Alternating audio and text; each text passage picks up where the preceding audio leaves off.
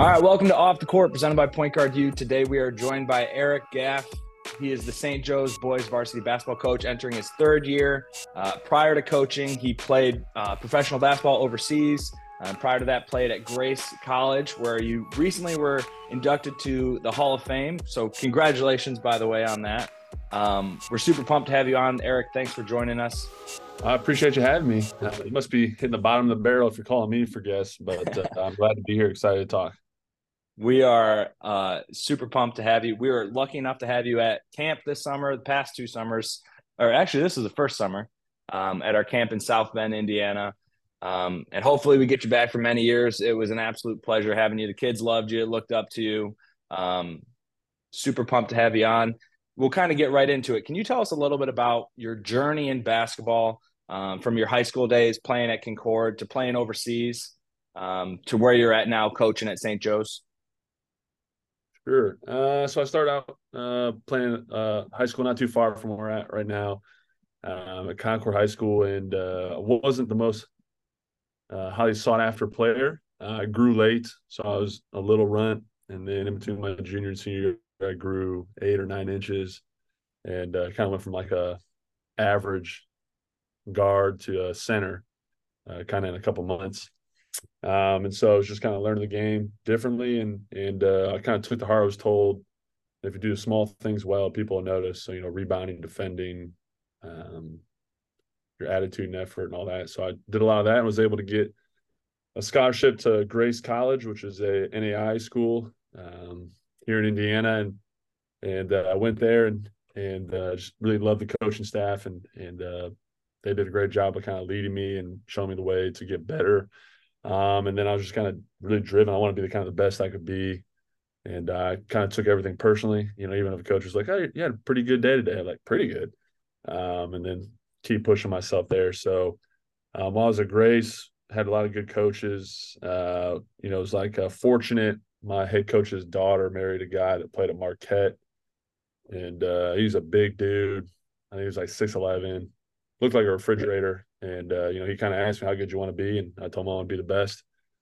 And so he said, "All right, well, let's work out." And uh, he kind of showed me the ins and outs of a post player. And he actually, uh, my college career is when the game started to change, where you know stretch fours became a thing, and and fives are allowed to shoot out past eight feet were becoming a mm-hmm. thing. And and uh, he was one of the first guys like you got to learn how to shoot better. Like you got to be able to shoot the ball consistently at, at range. Um, and then had a really good career at Grace. Um, kind of got a few people contact me, ask if I want to play overseas, and uh, that kind of been a dream of mine, and and was able to realize that, and did uh, several years overseas, and uh, really loved it. Anyone that's got the opportunity, I highly recommend it. Um, and then I was over there, you know, learn how to be a professional and understand that like now it's expected to be on you.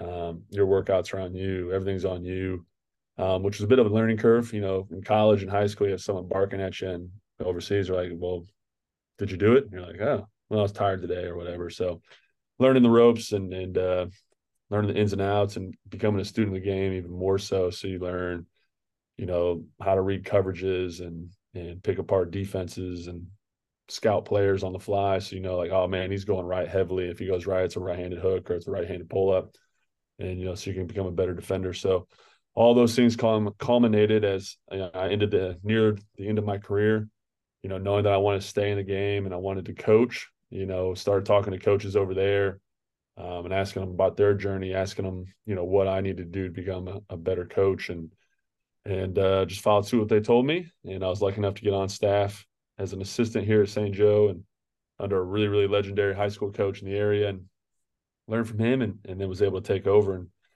now I'm just trying to learn one day at a time and get a little better each day. I love that. You know so transitioning from a player to a coach is a pretty significant step. Um, but i think you know having talked to you before i think that you find some identity in your background uh, that you know carries over into your coaching. Can you kind of speak to how um, you know being a player and being a player at a high level you know helps you as a coach? Well i mean you hear the term like he's a player's coach. Um, which is always good to hear if you're a coach say their, their kids say a player's coach is great um, which I hope I am that. But I think more importantly, Um, one of the things I learned is just about building relationships, and I've played for a lot of coaches who had different styles, and um, you know, just picking and choosing the right style. Uh, working with uh, high school kids has its own challenges, and uh, you know, learning about you know some kids like they need to get chewed out, like that's how they respond. Other kids they need a pat on the back and arm around, you know, tell them they're they're okay and look, you know, hey, just fix these things. Um, so I think playing for those different coaches and going like, wow, that really worked well. You know, the way that coach spoke to us, you know, he didn't talk down to us. Um, one of the last coaches I played for was really good about incorporating the players into like practice planning and scouting. And, you know, because that, you know, when I walk through practice, I go around and talk to all my guys. Hey, what you think about last night? And you know what? When you hear, you go, hey, what you think about that drill we just did? And you talk to 12 guys and seven of them go, man, that drill sucked. I didn't like it. You know, well, then that's something I should listen to. And did it suck because the drill wasn't good or because we're not good at the drill? And, and uh, so things like that have really helped me, I think, make a team and a culture that is player driven. And um, ultimately, that's what we want. We want to make players better and give them all the opportunities to be as successful as possible. I love that. So, I mean, and you kind of touched on my the next thing I wanted to talk about was, you know, you're big on player led leadership and instilling life skills into your players. I know you touched a little bit on on how you go about that player led leadership, you know, involving kids in decision making process, plan, practice planning. Can you speak to what that may look like, um, even just bigger picture? You know, how do you get boys to become grown men and help them off the court, instilling those life values? Man, you find that answer, you're going to write a book and make a lot of money. Um, a lot of trial and error. You know, sometimes I have these great ideas and we put it into practice and it blows up in our face. Um, but you know, the one thing is is really working on communication. Um, you know, both ways. We need to communicate to the guys what we expect, um, our standards, our values, and then holding them accountable. And then vice versa, guys got to come back and talk to us. We we do little things like guys aren't allowed to leave until they come and say goodbye to the coaching staff. So we finish practice they have a routine. They clean up a locker, they shower, and then before they leave, we'll sit here in our office and coaches are in here. We're talking about how practice went or what we want to do tomorrow. They come in. It's a great time to get a look at the guy, make sure that you know what they've if they got chewed on that they've responded, or if they're down, or if something's wrong. Um, and then building that relationship where they're able to talk to us. Um, you know, because as you get older in this world and you don't really work in teams anymore, you know you miss out on that that opportunity to share with one another what's going on. So trying to build in that communication aspect it's okay to reach out if you're having a hard day or hey, you're having a great day. Just want to tell someone hey man life went well today. Um, so you know we do little things like that to build communication standards. Um, and then outside that we also um, as far as like leadership goes we want to try and put them as many opportunities where they have to make decisions and then the consequence of the decision then we live with and if it's bad, we'll sit down and either if it's on film or if it's something happened outside of, you know, maybe it's grades related, we'll sit down and talk to them. All right, well, hey, this was your decision. This is how it planned out or paid or uh, laid out for us. You know, what do we what are we thinking? And let them kind of work their way through it. Um, and then trusting your guys. Um, we have a really great group of guys, um, and they do a good job responding and, and uh, taking ownership. And you know, you've been around teams.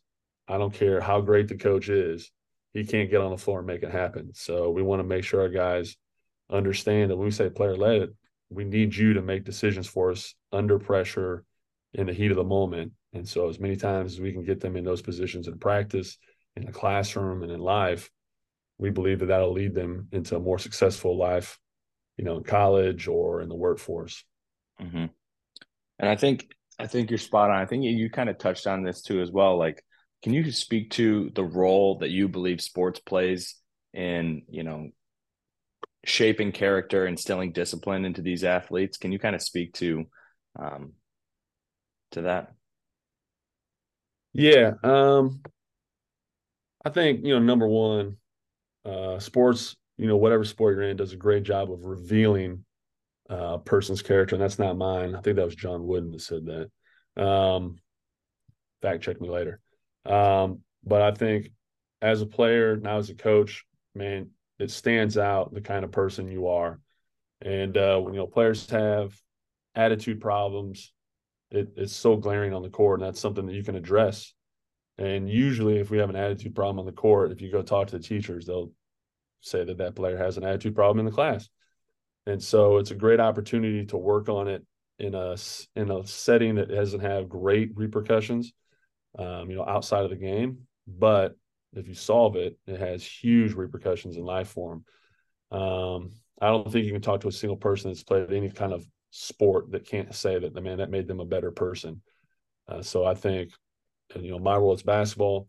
I think it's one of the best tools going around that we can impact our future and our uh, community members. Hundred percent. Yeah, you hear that a lot too. Like even like you know basketball, football, like those dog days of summer conditioning, and uh, yeah.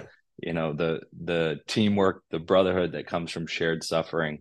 Um, and you know, I think it's good too. A lot of times that kids don't, who might not have you know that authority figure in their life. Uh, a lot of times, you know, as a coach, you become dad, you become boss. You you know, their first boss, their first. Um, so I think you know organized sport in that sense is so important. Um, and I think it's overlooked by a lot of people just because they just see athletics and they just assume it's just for the game. But I think there's, like you said, um, anyone who's ever played sport has could tell you that they've became a better person for it. Um, you know, kind of speaking on the sports, I'm, I'm curious to know your take on the importance of multi-sport athletes and where you see that um, with the kids you deal with? Do you find it important um, for kids to be involved in multiple sports, or do you find that to not make as much of a difference? It's a loaded question because as a basketball coach, I want my guys in the gym as much as possible. But it's wonderful for kids athletically to play different sports because it challenges them differently. Football has different requirements and challenges than basketball, and baseball has different requirements and challenges than basketball and football. So I think it's wonderful for guys to play multiple sports. Uh, we have quite a few multi-sport athletes on our on our roster, um, and I think it's good because they get under different leadership. You know, I'm I'm close with our football coach here, and his style leadership is different than mine. And I don't think either one is wrong, but it's great for kids to be under different kinds of leadership and see different ways um, to try and get to a successful status in the sports world. Um, I think it gives them just like I talked about. I played under a lot of different coaches you kind of get to be able to pick and choose. Man, I really like the way that coach does X better than you know, the way Coach Gaff does it. And that's something that they'll remember and carry on with them as they go into life. So I think it's great for them as a life lesson. I think it's great for them as an athletic and physical fitness lesson. Um, and it helps us because, you know, when a, a, player comes in off football season, they have a different mentality. And uh, it might mean they're fouling nine times every practice, but that's okay. Like we love the aggressiveness and we can work with that better than the alternative. And we hope that when we send guys after our season's over into the, the spring sports, we hope that they show up with the culture and the aggressiveness that we've instilled in them and that carries over and all of a sudden it builds a school wide culture, which I think is massively important. Awesome. What advice would you give? And I, I love asking this question to coaches because I think it shows a lot of their uh, coaching personality and what they actually value. And I think it's helpful keeping in mind our audience we have of, you know, high school athletes and parents of high school athletes across the country. Um, you know, what do you say to a kid who's maybe feels like they're on the outside looking in? They're trying to fight for more playing time. Uh, they want to get on the court. They maybe feel like they're trying everything they can to get on the court. What advice do you have for a kid? Maybe I'll paint the picture a sophomore at St. Joe's who's, you know, wanting to see the court a little more. What do you hope to see from a kid like that? Our typical, we get this question a lot, right? We get, you know, we just put our teams together, so we just made cuts, and kids come up, you know, how can I get more shots? How can I get for them? And if your first question is how can I get more shots, I'm probably not going to listen to you very much after that. Um, you know, we, we tell our guys is, man, we need people that are willing to shine in the role that we assign. And I can speak from experience. I was never a star, you know, in high school. And uh, if you go back to my high school, a lot of people will go, "You played where? Here?" Like they won't remember me, but that that's okay. My team was successful. Um, and so when we talk to guys, hey man, like I got guys that can shoot. I don't have guys that love to defend, man. If you fall in love with defense, I can't take out for. Hey, I need someone that's going to rebound every time. I need someone that's going to cheer nonstop for their guys and communicate. Who's going to sprint the floor? Who's going to get a guy off the ground immediately? you know, who's going to bring a positive attitude. And it's those little things I think, I don't care who the coach is, where the coach is at, they will take that player over a star. And uh, I, I kind of believe that um, I'll take a player that makes a team great rather than a great player. And so we're always looking for guys that'll make the team great. Um, that's a hard lesson. You know, it's a hard lesson for me to learn. It's a hard lesson for guys to learn when you go, hey, I don't don't need you to shoot 10 threes. But you know what I need you to do is, man, I need you to defend 84 feet every minute that you're on the floor. And that's not going to get in the, you know, the scorebook. That's not going to get you on ESPN number one or anything like that. But that might mean that we get to be one step closer to hanging a banner in our gym. Um, so we always tell them little things. You know, what's your attitude like? What's your effort like? How's your defense? How's your rebounding? What's your passing like? Scoring is easy to teach. The rest is, I think, a lot harder. So looking ahead, I love that answer. By the way, that's great. Looking ahead, um, with the season right on the horizon, you start practices uh, next week, or you've started practices this week? We're rolling. We've started. We're, we're rolling. Awesome. So, what are you looking forward? What are your goals for St. Joseph boys basketball team this year? So I'm going to give a answer I stole from someone else, but um, we want to be process oriented, not product or outcome based. Um, and what we mean by that is we want to put together a practice that builds from day to day. So we've had this, we're going into our third practice tonight. And today's practice got built on yesterday. So the communication we saw yesterday needs to build upon that. The passing and the spacing we saw in our offense needs to build and get better today. And then we believe that if we continue to do that, that process will lead to an outcome that we will like. You know, that might not mean we get a hang of banner this year, but it might mean that hey, we successfully, you know, season, our guys got better, our younger guys increased. And so next year, hey, maybe that process will lead us again to something that's closer. And so for us, you know, I hate saying like, hey, we got to win a sectional championship and a regional and and we got to get down to state. Because if we do, that's the only way we're successful. I think that's a bad way to look look at it. Um, we expect to just get better every day, and if we do that at the end, we'll be able to stand tall with our heads up, no matter the final score of the final game. Um, it's hard to live that life though, you know, because I hate losing, and you know sometimes practices don't go the way you want. You know the ball doesn't roll the way you want in the game, and so you're walking out pissed off and upset. But then remind yourself that hey, this is something that we're going to stick to and adhere to. That hey, here's the mistakes we made. We're going to get better at those. We're going to work on that, and this process will lead us to a place that we want to be. Well, I'll tell you what, we're excited to get to some St. Joe's games and uh, see you guys in action. Um, we'll we'll wrap things up here, but how we end every podcast is we have a section called Full Court Press where we ask some quick hitting questions. So I'm gonna fire off some questions for you. Hopefully, you can kind of think quick on your feet. Um, you ready? Yes, sir. All right, I'll start. Give you an easy one to start. Favorite color? Red. Favorite cereal? Uh, Lucky Charms. And now this next question, there is a right and wrong answer. If you give me a wrong answer, kicking you off the podcast. Is it okay. milk before cereal or cereal before milk? Ludicrous question. It's always cereal then milk. Perfect. I I just put that in there to make sure I'm not talking to a psycho. Um, favorite movie? Uh, Shawshank Redemption. Would you rather give up appetizers or desserts for the rest of your life? Uh, desserts. That's it. Okay, so now I gotta ask. I gotta take a timeout. So you're a big appetizer guy, right? Yeah, gotta be. Buffalo wings are those a dessert or are those an entree? I mean, are those an appetizer or are those an entree? And what I mean by that, I'll I'll say this: when I order wings, I'm from upstate New York, so where Buffalo wings are from, right? When I order wings, it's a main entree to me. But like when I think of it on the menu, like where I look for it, I'm gonna look under appetizers we've had some controversy in the office, some disagreement on this topic. Where are you putting if you're building a menu? Where are you putting buffalo wings? Under appetizers or Have to be an entree. Okay. In my belief, if they're an appetizer, they're probably small. They're probably not as good as I want, and so then I'm eating chicken nuggets. I'm ordering buffalo wings. I want wings, and that's going to be what I'm eating for dinner.